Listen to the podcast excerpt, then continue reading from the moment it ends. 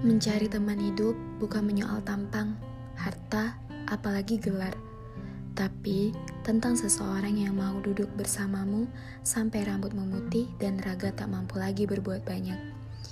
Sayangnya, kita sering kali terdistorsi.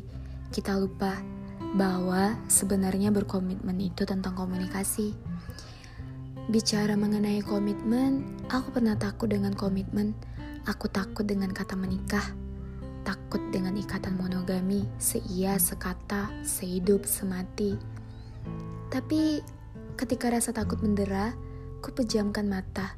Ku bayangkan kita tinggal di rumah kayu sisi pantai, dengan aroma laut memenuhi udara. Hidup kita sederhana, tanpa perlu disibukkan urusan dunia maya. Tanpa harus terbawa arus modernisasi, aku bisa menjadi nelayan, dan kau bisa menjadi guru jika kau mau.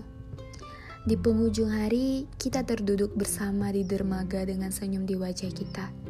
Hingga tua, hingga salah satu dari kita dipanggil olehnya.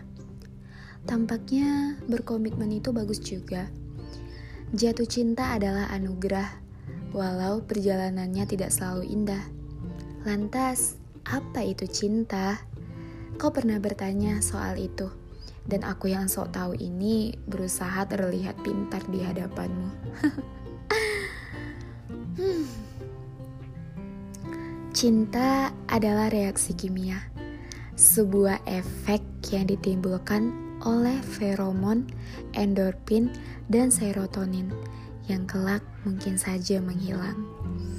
Iya, cinta bisa menghilang, Lantas, kenapa kakek dan nenek kita bisa bertahan hidup berdua sampai mereka meninggal? Karena cinta menghilang.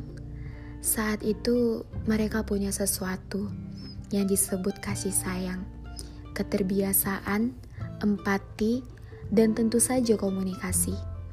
Jadi, untukmu calon pendampingku kelak, aku tidak tahu sampai kapan aku bisa jatuh cinta padamu tapi aku jamin aku akan jadi orang yang terbangun di sebelahmu dan mengatakan, "Hidup akan baik-baik saja selama kita memiliki kita."